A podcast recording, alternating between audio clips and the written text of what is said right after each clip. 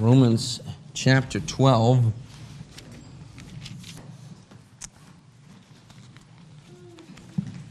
One of the founding fathers of America once said, If there must be trouble, if there must be trouble, let it be in my day that my child may have peace.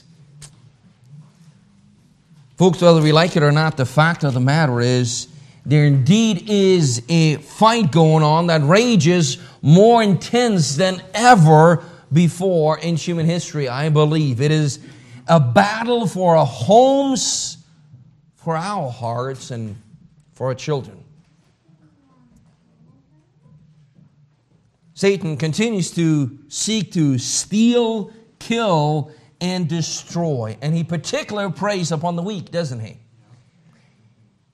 Now that doesn't mean that we, you know, enter this world every week in fear and intimidation and, you know, looking for the devil behind every bush and, and, and, and you know, um, not at all actually. Matter of fact, the apostle Paul encourages us and says that the weapons of our warfare, um, of our warfare are mighty through God, through the pulling down of strongholds. But they aren't carnal weapons, he says in 2 Corinthians 10. They are spiritual weapons in a spiritual warfare. And when we read there in Romans chapter 12 and verse 21, a very simple and yet very powerful verse that I believe really encapsulates the essence of what we want to talk about, the essence of what I believe we need to focus upon maybe uh, for this time and this season in our life and, and in our world. Romans chapter 12, verse 21, the Bible says, Be not overcome of evil, but overcome evil with good. Let's say that verse together, please. It's a short one. Romans chapter 12, verse 21.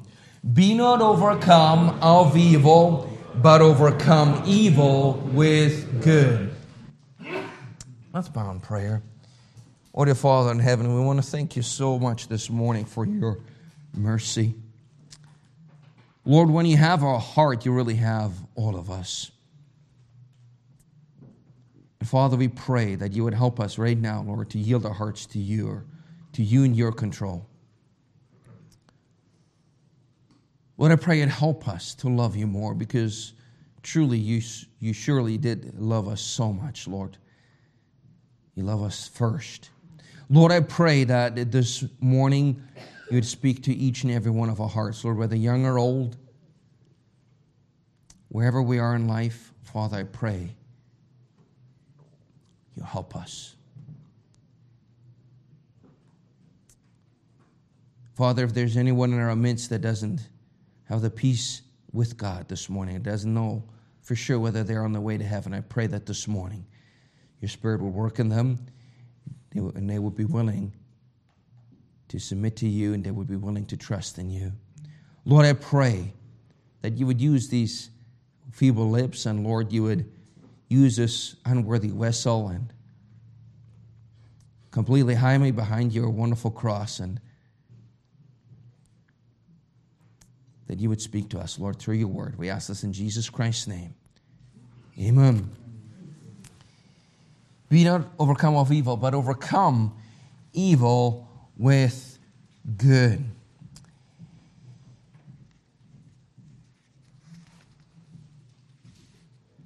I want to preach a message entitled Be the Difference. Be the Difference. So many times we want to bemoan, we want to complain about everything that is wrong in the world, and we get discouraged or despaired. And that is not the attitude that a Christian ought to have at all, actually. And as we enter this school year, as we um, uh, uh, get into uh, the busyness of uh, our uh, schedules again, as we look back at a hopefully enjoyable summer, folks, we have to realize that whatever evil we encounter our, li- our lives, whether it is within or without, as we sang in the song, God says there is a solution for that. There is a right and a godly answer. And so many times we focus on wanting to change the evil when the change actually starts in us. Do you know what is the best way to change the evil? By us becoming good and godly.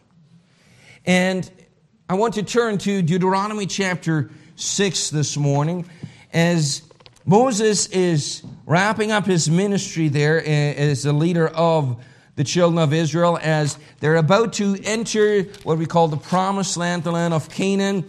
He's giving them uh, quite the speech here, and, and he's trying to prepare them spiritually for the world that they're going to live in, a world that they can uh, live e- either in the will of God and under God's blessings, or a world where they will follow the ways of all the people around them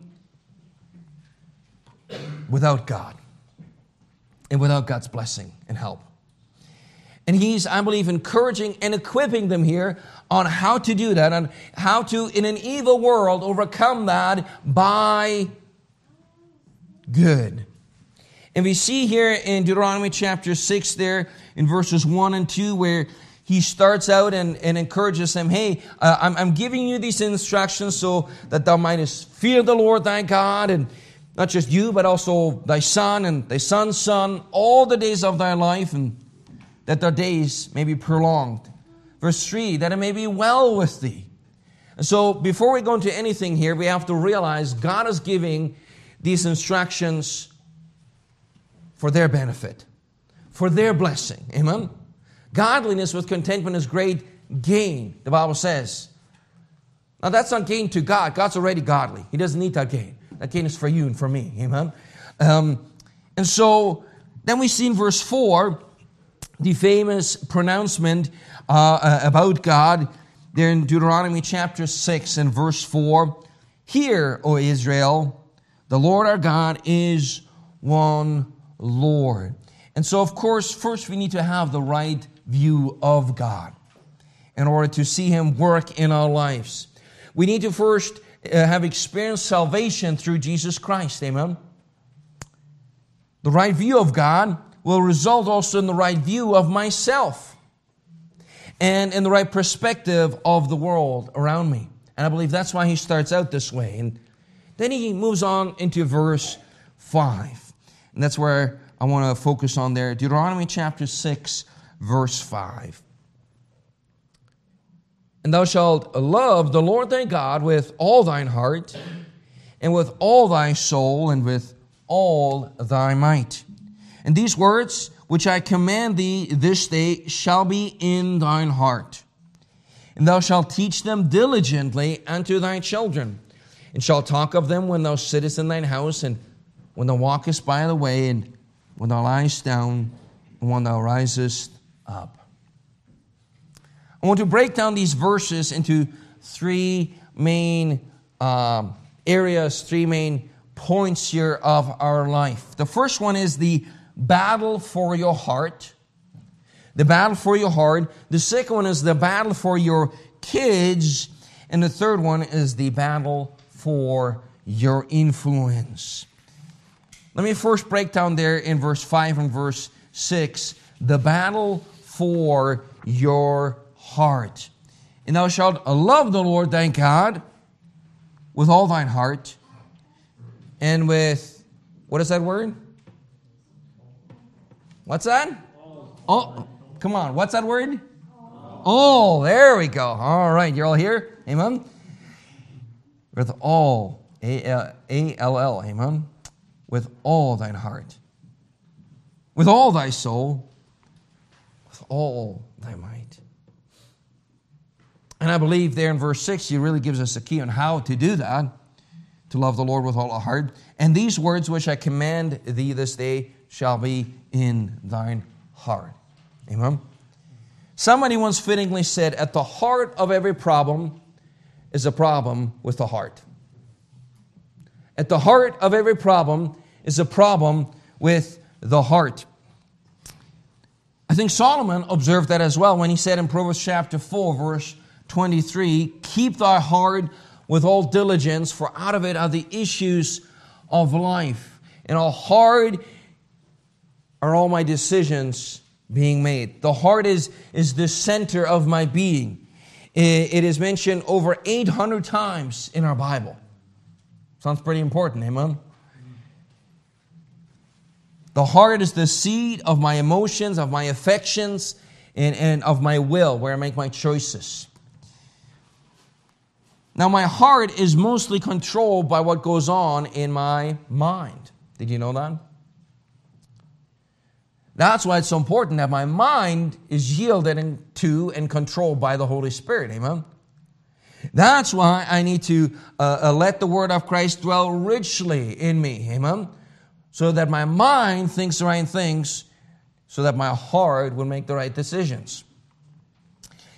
Psalm 119, verse 34, I believe we see that. It says there, Give me understanding, and I shall keep thy law Yet I shall observe it with my whole heart. Notice first, he's praying for understanding in regards to the Word of God because he knows that will result, the right thinking will result in the right heart. And then he'll have a heart to obey the Word of God as well.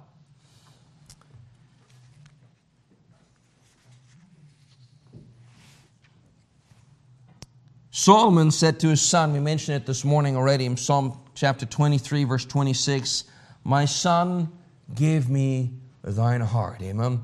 Esther just saying about it. My son, give me thine heart. And folks, there's a battle for the heart of our children today, um, but there's certainly also battle, a battle for your heart and my heart. Amen. I've had it, heard it said before uh, when, you know, especially to, uh, to a, a, young man or a young woman, um, that it is recommendable for them to read at least two books every month. Do you know what these two books are? Especially for young people, but really for everyone. That is the book of Proverbs and the book of Ecclesiastes. My son, give me thine heart. Now, if you want to do more reading, Romans is a great book too, and so is Ephesians as well. A lot of help in that. But folks, we, we if we want to uh, uh, learn to have the right heart before God, if we want to learn how to think right before God, I need to ask Him for wisdom. I need to ask Him for understanding His Word. Because God knows that we're made in the image of God and we're not just robots that say, well, do, uh, yep, I'm doing, right? God knows that understanding creates wisdom, and wisdom in our heart creates the right actions.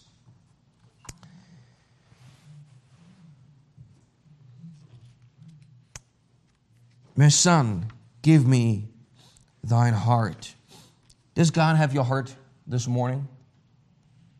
Oh, I'm so burdened for the children. I'm so worried, you know, as, as they're going out into the world, into the public school or, or, or, or, or the um, Christian school or the home school, uh, wherever they're, they're uh, getting their education. And oh, I'm so worried. I'm so concerned for their tender heart. Praise the Lord for your concern. Let those concerns be poured out in heartfelt prayer before the Almighty Father in heaven. But what about your heart? What about my heart? I'm afraid that so many times I fail to understand that my heart's attitude rubs off quite a bit more than I realize upon those young ones around us. Amen. Let me ask you a question Do you have your child's heart? Do you have your child's heart? We, we must not just gain our child's heart, we also need to learn how to keep the child's heart. Dr. Derek Coomer writes A parent that has a rebellious child did not have their heart, and that is why they rebelled.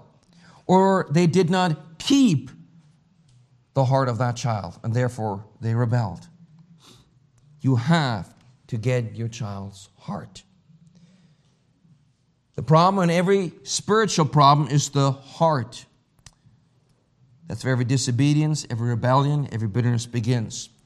Children's lives wander because their hearts wander. The one who has your child's heart will eventually have his life or hers, and also their loyalty. Who has your child's heart? Who has access to gain your child's heart? Parents? Do you treasure? Do you guard? Do you keep your child's heart with all diligence? Somebody once said the most dangerous place in the world is between a mother and her child. If you get in between it, good luck, amen.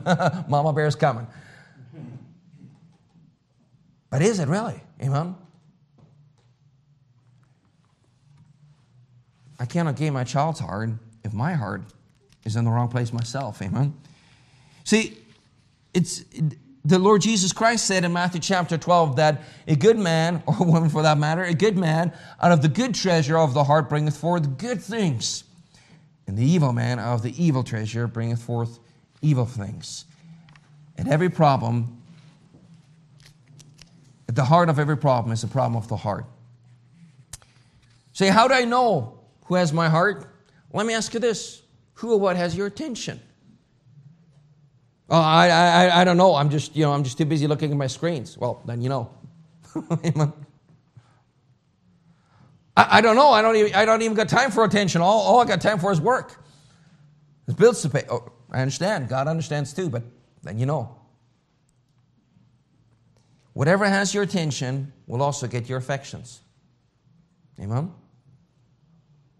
Whatever has your attention will also get your affections. And I believe that's why the Lord starts out there in Deuteronomy chapter 6 as he, he's, he's uh, equipping and instructing the children of Israel uh, before they, they enter the promised land there on how to live successfully uh, surrounded by an evil world. He says, First, I need to get your heart.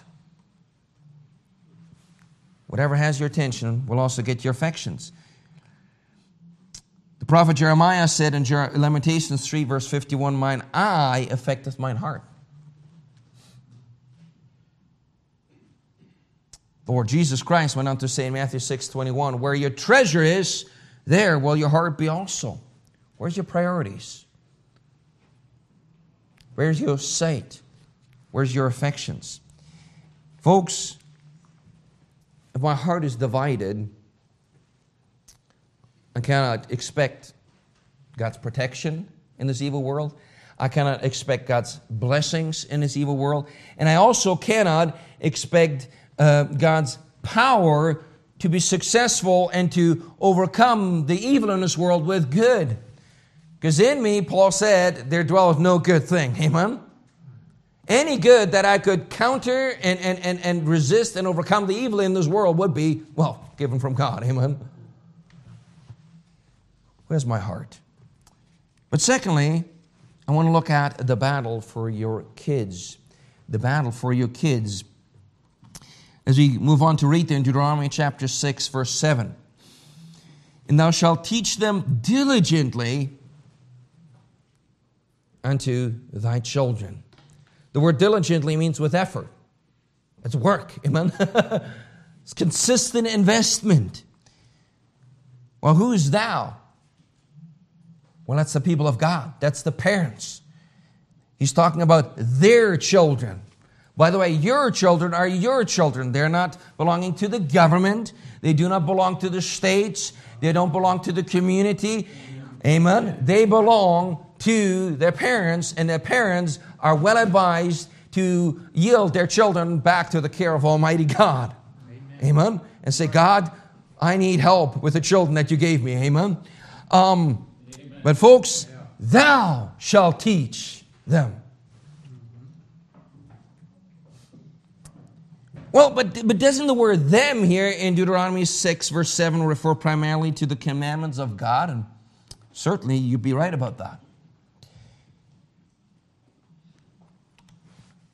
I want to turn now to the New Testament, in Ephesians chapter 6.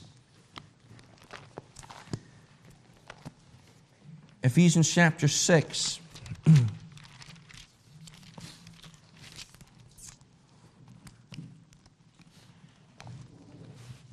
And while we turn there, I'd, I'd, like to ask one of the children to help me out, please. All right? Who of the children here is big and strong enough to hold a cup of water? Who can? All right, the one. You can hold a cup of water? Awesome. Wonderful. Appreciate that. All right. Now, what I need you to do is, if you could turn around, please. Uh, yeah, to, to, towards the people. Wonderful. All right. I'm going to read a verse of scripture and explain it a little bit. And all I need you to do is hold out this cup of water. All right. Just hold out like that. Okay. Wonderful. Good job. All right. Now let's read Ephesians chapter 6, verse 4, please. The Bible says there, And your fathers provoke not your children to wrath, but bring them up in the nurture and admonition of the Lord. We know what bring up means, but what does mean nurture and admonition of the Lord mean? And let me just allow me to just explain these words real quick. Nurture means to feed, to give that which promotes growth. It is defined as instruction and it's defined as education.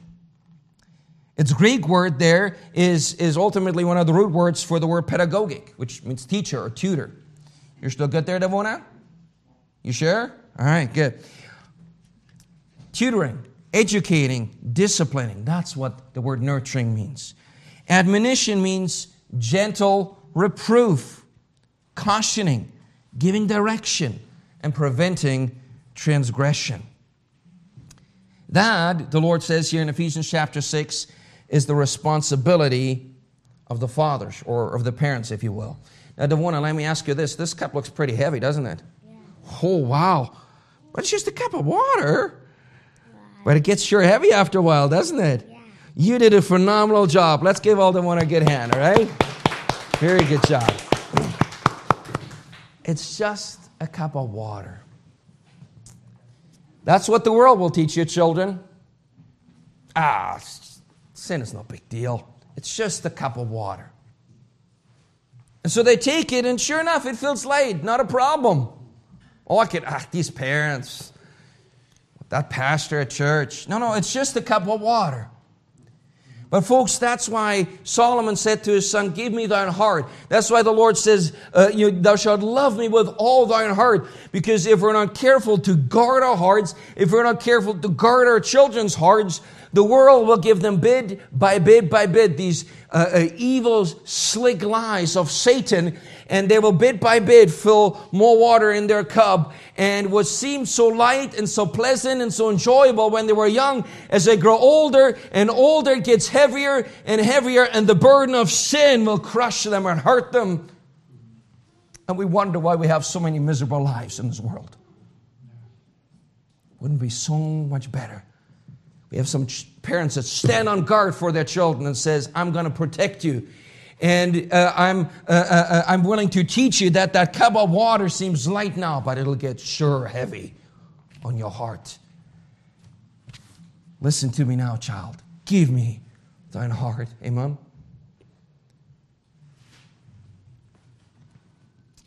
That's why I believe God calls upon the parents, no one else, on the parents to guard, to educate, to instruct and teach their children. Say, well, but, but he's talking about the commandments of God there, right? That they ought to be teaching. Yes, but as we just saw here in the New Testament, this refers more to than just Bible doctrines. This infer, refers to the entirety of rearing and educating a child. so let me illustrate very quickly here in just a couple of examples how to use the Word of God to educate a child. Just as, an, as for the sake of illustration here this morning. Do you know you could teach math with the scriptures? Noah's ark was 50 cubits wide. One cubit is about 1.7 feet. How many feet was the ark wide? I had to get a calculator, I'll be honest. Anybody know, or I'll give it to you? Who's good at math? I'm not. Amen. 85 feet.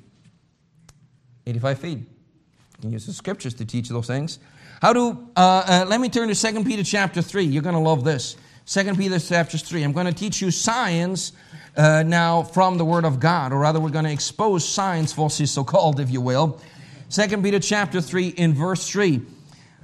Did you know that there's uh, uh, two verses of scripture that in a profound way of uh, already over 2000 years before charles darwin exposed the fallacy of the theory of evolution shows to you here in 2 peter chapter 3 and verse 3 Knowing this first, that there shall come in the last days scoffers, walking after their own lusts, and saying, Where is the promise of his coming? For since the fathers fell asleep, all things continue as they were from the beginning of creation. Or do they? Have things always been the same? Or could they have changed? Certainly they could have. and the fallacy uh, uh, uh, that is at the core of the evolutionary theory is that we look at today and all the natural processes in the environment around us today, and then we use these very same observations to calculate back, you know, trillions of years. We'll come to find out again and again and again whether that is at the speed of light, whether that is um, uh, at um, the um, tsunami there in, in Indonesia there in 2004, or many other examples that we could name where scientists are stunned at uh, the, the difference uh, of, of um, between their expectations and reality. Climate change would be another example of that. Notice in verse 5 it says, For this they willingly are ignorant of. Folks, that, that, that fallacy that, of the presumption in evolution is done in willing ignorance. There's no way to scientifically prove that things have always been at the same speed, at the same development. Matter of fact, there's rather a lot of scientific proof for such dramatic, world changing events such as the flood and other things. That's why in Hebrews chapter 11, verse 3, the Bible says, Through faith we understand that the worlds were framed by the word of God, so that things which are seen were not made of things which do appear. You and I were not created out of some, some goobly goop matter, some, some original soup somewhere. no, we were created out of nothing by the breath of Almighty God. Amen? Right. Already, through the wisdom of the Holy Spirit, God exposed that. Um, you could like at so many other issues that the Word of God teaches so much better than the world does. I mean, if you think, for example, of the, the issue between gender and sex, and I, realize we're, we're here with children, so I want to be appropriate, but, you know, of course, the, um, uh, the claim these days is, oh, gender and sex are supposed to be two different things, which is complete nonsense. Uh, let me ask you this then why did God create humanity as male and female.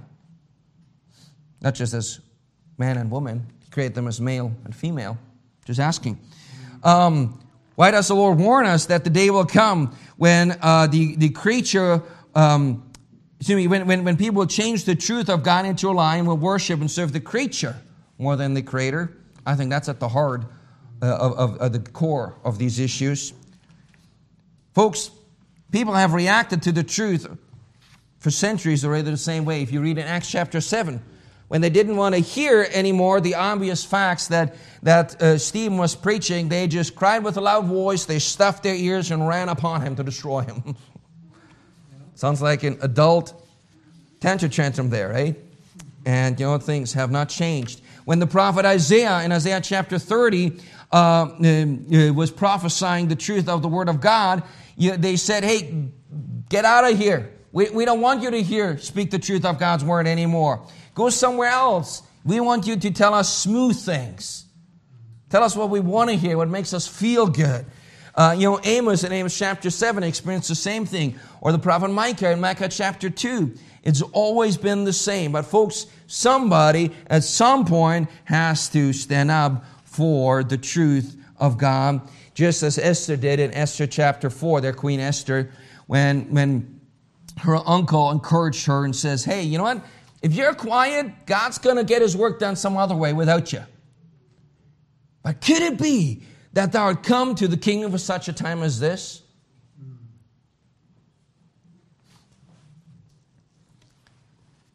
Folks, we have to realize that our children's education is not the same thing that maybe you or I experienced a few decades ago. It is not education anymore by any stretch. It is without doubt now indoctrination. Matter of fact, from what I understand, even here in our city, um, uh, true testing scores have been done away with, more or less, because you know we don't want to, you know, offend anybody's feelings when they fail. That's not education. So that's why the Lord calls upon uh, parents to train their children. Now, folks, I understand, and so let me be clear about that, and I'm very honest with you here. I understand that not, uh, not everyone may be able to feel that they can homeschool their own children. I understand the outrageous living costs in Victoria. And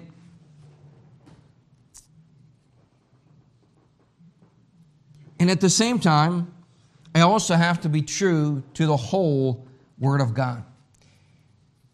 And that is why you will always find me to strongly encourage every parent to rear and to educate their own child, if they at all can.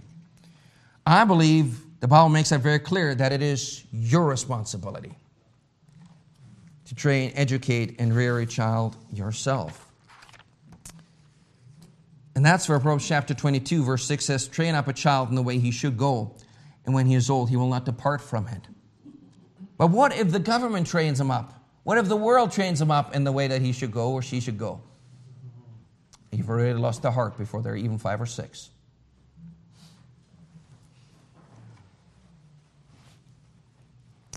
Especially since the COVID years, parents have learned more and more that homeschooling is rather associated with academic success, with strong social development, despite all the slander about it, with children who, uh, eh, who have a joy to learn, and with a family life that is not controlled by a God defying, sometimes child predatory system that destroys your family's values.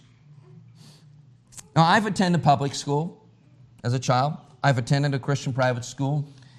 And I'm now homeschooling our children by the grace of God and where my wife is. And so I've, I've been in, in all three forms of education. And that's why I'm trying to encourage and admonish us the way I am. I was thinking about Thomas Edison, one of the greatest inventors of all times. He's patented over a thousand patents uh, and, and, changed the lives of every one of us. He's, he's uh, came up with the alkaline battery, the light bulb, the motion picture camera, even the first electric car. But did you know that that all sprang from the mind of a boy who was tossed aside by the school system and was taught by his mother at home? I was reading recently that homeschooling is illegal in socialist Cuba. And that in 2019, a Christian father and mother were actually imprisoned in Cuba for homeschooling their children. Uh, matter of fact, I know personally several parents who uh, had to flee out of Germany uh, overnight because the government was about to take their children away because of homeschooling. Have you ever wondered why the most totalitarian, the most God defying governments feel threatened by homeschooling? Just a question. So, folks, we have to remember that our children are on missions objects that we, that we throw out there in the world to evangelize the, the, the, the, world system. No, our children rely upon you and me for their spiritual protection and for their leadership, especially fathers. Amen.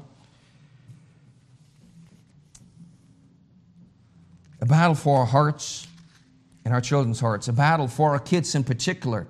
And then as we move on there in Deuteronomy chapter 6, verse 7, I think we, we see how the Lord wants us um, to influence those around us, whether they may be old or young, in particular those in our own household. But notice there, there's a battle there too for our influence. The battle for your influence. Then Deuteronomy chapter 6, verse 7. And thou shalt teach them diligently unto thy children, and shalt talk of them when thou sittest in thine house, and when thou walkest by the way, and when thou liest down, and when thou raisest up. In other words, we teach more by our example than we do through our words. Amen? Boy, that's convicting. Boy, that's humbling. I need you all to pray for me and for my children. I'm praying for your children as well.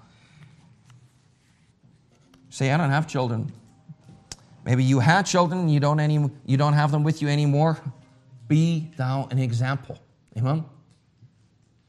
That's what the Lord called Timothy upon there in 1 Timothy chapter 4. Be thou an example of the believers in word, in conversation, in charity, in spirit, in faith, in purity. Notice, till I come, give attendance to reading, to exhortation, to doctrine. Know what's right, know why it's right, and be an example in doing, in showing others on how to do right. Amen. That's why he called upon the parents in Israel in Deuteronomy chapter 6 to talk about the Word of God when they're in their house, when they're walking out, uh, uh, out in the fields, uh, you know, uh, when they're laying, going to, to bed for a night with their family, when they're getting up and having breakfast in the morning. Always have the Word of God around you and with you.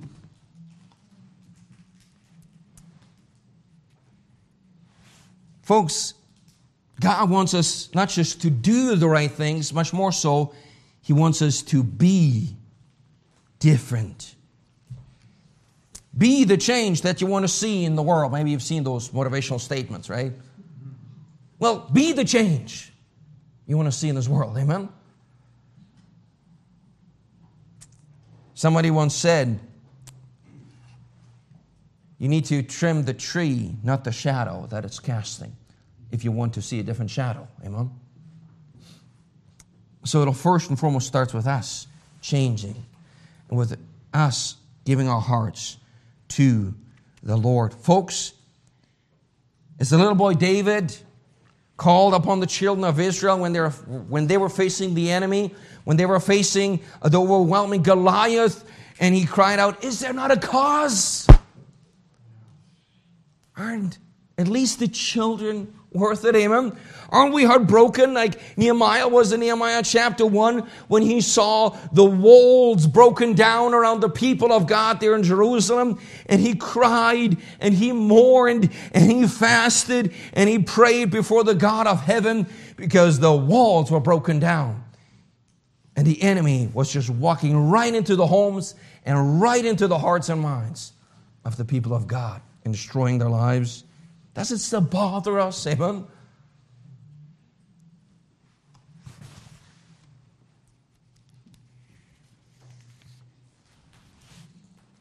When I study 2 Timothy chapter 3, and I see a very fitting description of our times there, just as the Lord prophesied, at the last days there shall perilous times come. Amen.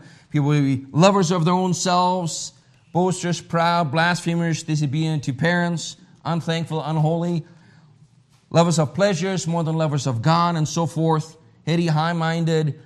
When I look at that description of the world around us, and, and you know, God forbid, so many times you and I act in that way as well if we don't guard our heart. The problem that I find is that our affections are in the wrong place, which results in a lack of godly discipline, which results in following just the lust of the flesh. So many times I determine, God, I want to give you my heart. God, I, I, I want to live a different life. Amen. And then the flesh creeps in somewhere. and I follow the agenda of the world. And I'm playing on team evil instead of overcoming evil with good. Amen. Ever been there? And God says, Well, the problem is that I'm acting in the flesh because I don't have the godly discipline to deal with that flesh. And I'm lacking the discipline, the motivation for the discipline because my affections are in the wrong place. And that's where we go back to our first place. Where's your heart? Amen. We're out of time, but I want to encourage you to look at James chapter 4, verses 3 to uh, 17. James chapter 4. I'm just going to read this and, and uh, we'll close with that. James chapter 4, very practical chapter. If we want revival, folks, it needs to start in our own heart first.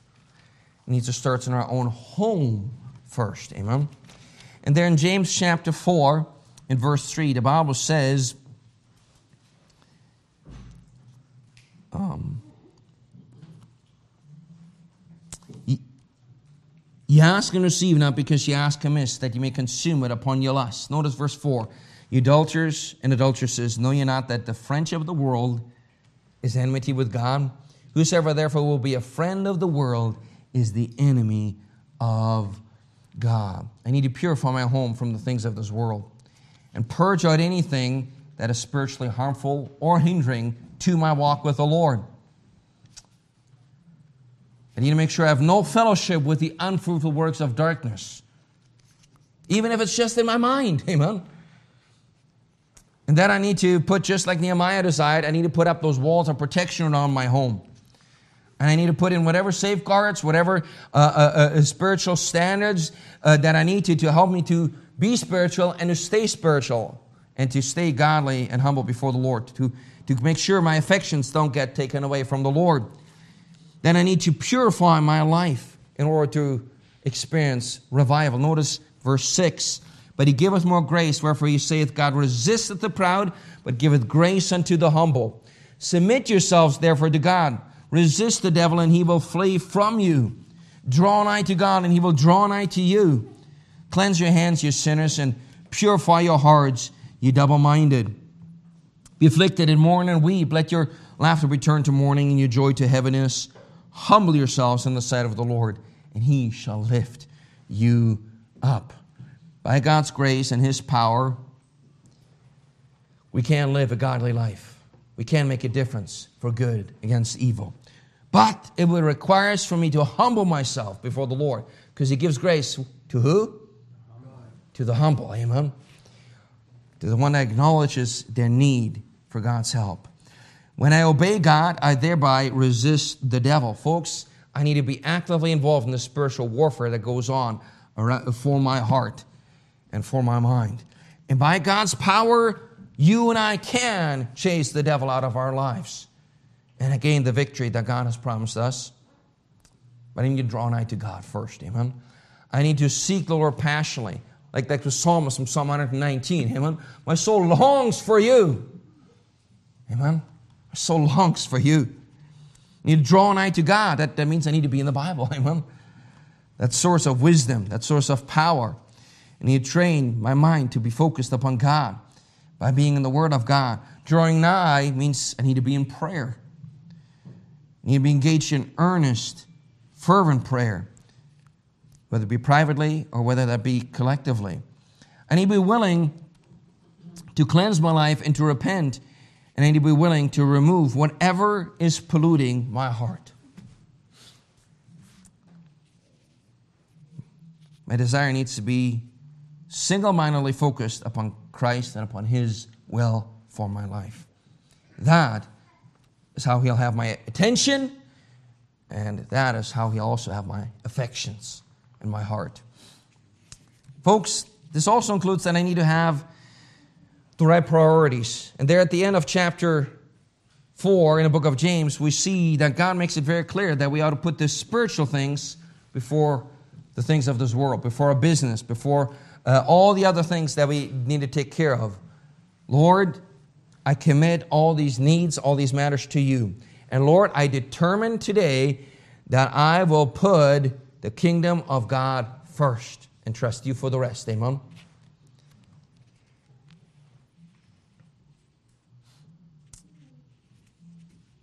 So, as we look at how God prepared Israel to live successfully in the promised land, to to live in an evil world and overcome it with good, I think there's some practical instructions for us, some practical helps. And, and our prayer this morning is that wherever you are in your life, children or not, or, or wherever you are, old or young, the Lord is reaching out this morning and says, Dear child, who or what has your heart? That's where it all begins. And folks, when God has my heart, all the other things won't be that hard anymore. All the other things will fall into place. And whatever then He teaches my mind and my body to do will not be that big of a deal anymore as long as God has my heart. He wants us to be different this morning. Are you willing? Are you willing to be the difference this world needs? Let's all stand, please. Bow our heads, close our eyes.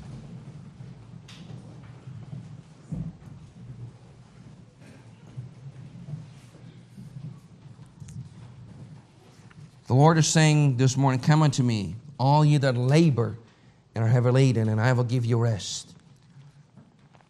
God wants to give you rest from your own efforts, from your own failures, your own frustrations, from that vexing of your soul in this wicked and unrighteous world. And He says, I'm going to give you rest from that. Just come to me and give me your heart. And as you give Him your heart, there'll also be the willingness to obey.